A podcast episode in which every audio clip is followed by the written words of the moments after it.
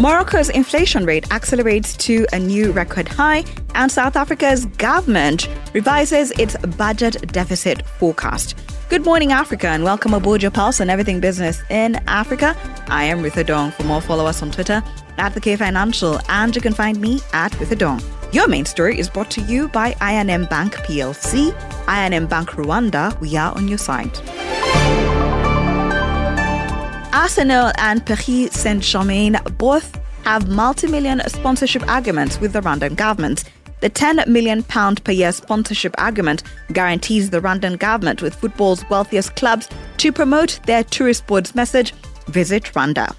Ivan Rush Mugisha, a Rwandan journalist, returns for this episode to answer the million dollar question Has the sponsorship achieved its objective? So, as for the Arsenal kit sponsorship deal, whether it has achieved its intended objective, in my opinion, I would never know. There is no report that the government has produced. Uh, there is no report that any private industry has produced to show that uh, the number of people who watch Arsenal games and see Visit Rwanda on their sleeves are going to attract this number of, of tourists to come and visit Rwanda. There is no uh, way to assess that, uh, save for the fact that if we see tourism increasing year on year, maybe uh, that would mean that that that the visibility and the and the expensive sponsorship of, of such and such uh, I mean of Arsenal even PSG from France is then paying off. But for now uh, I would I, I don't think it's it has paid off. And uh, I believe it's a significant uh, investment that that was more of a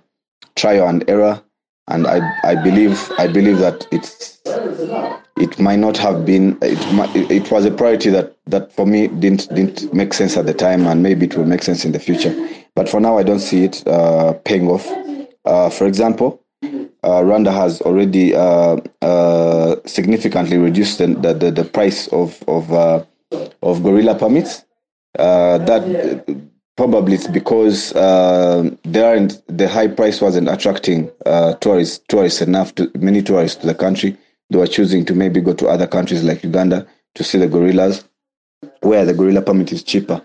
Uh, and that points to the fact that uh, the mere fact that they're reducing the prices so that they can attract uh, more tourists.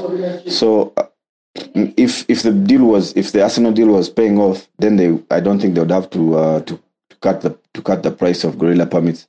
They'll just continue because it's a high one and people are coming to see the gorillas. But now there's no tangible uh, evidence to show that the Arsenal or PSG deals are paying off. Quick review of the other stories making it into the podcast.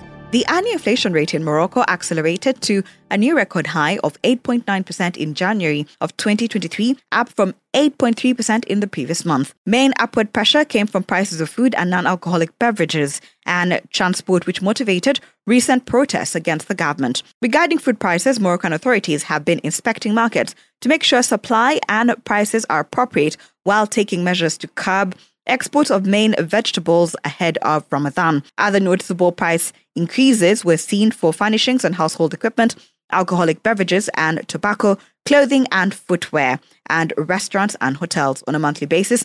Consumer prices inched up by 0.5% in January after increasing by 0.1% in the prior month.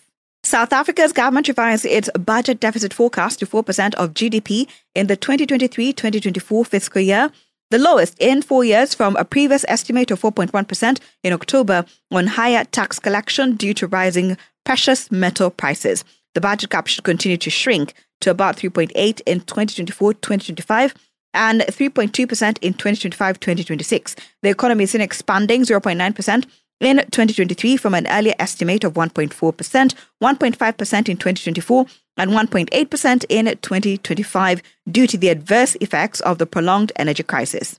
Treasury says government plans to take on 254 billion rand of Eskom's 423 billion rand debt over the next three years to enable the utility to pay down the debt and interest obligations. As a result, gross debt to GDP is now seen stabilizing at 73.6% of GDP in 2025 2026 compared to 71.4% of GDP in 2022 2023, as seen in October.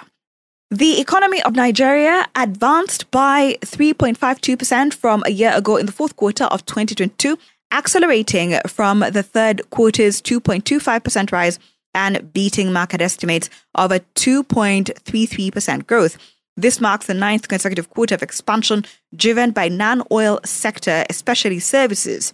Agriculture also contributed positively, while the industrial se- sector shrunk.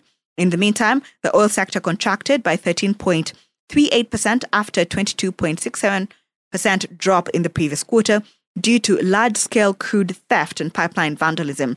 The average daily crude oil production stood at 1.34 million barrels per day, up from 1.2 million barrels per day in quarter three, but down from 1.5 million barrels per day a year ago. The Nigerian GDP grew by 3.1% in 2022 compared with 3.4% a year earlier. And a quick look at the market. The Johannesburg Stock Exchange Share Index pared early losses to trade around 78,300 on Wednesday afternoon after the South African Finance Minister Enoch Godongwana, Godongwana, Enoch Godongwana presented the 2023 budget. Investors assessed updated projects for the country's fiscal trajectory and economic growth while welcoming clarity on government's plan to assist Eskom. The utility will get 254 billion rand in debt relief over the next three years, support that will alleviate its persistently weak financial position and free up funds for maintenance, which in turn could lead to fewer and less severe power outages. On the corporate front, resource linked sectors remain under pressure while financials advance firmly. Thank you for always waking up with us. Good Morning Africa is a product of the K Financial. If you have any suggestions or you just want to check out more stories, visit our website.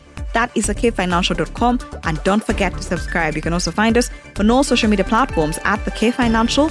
And you can find me at Ritha Dong.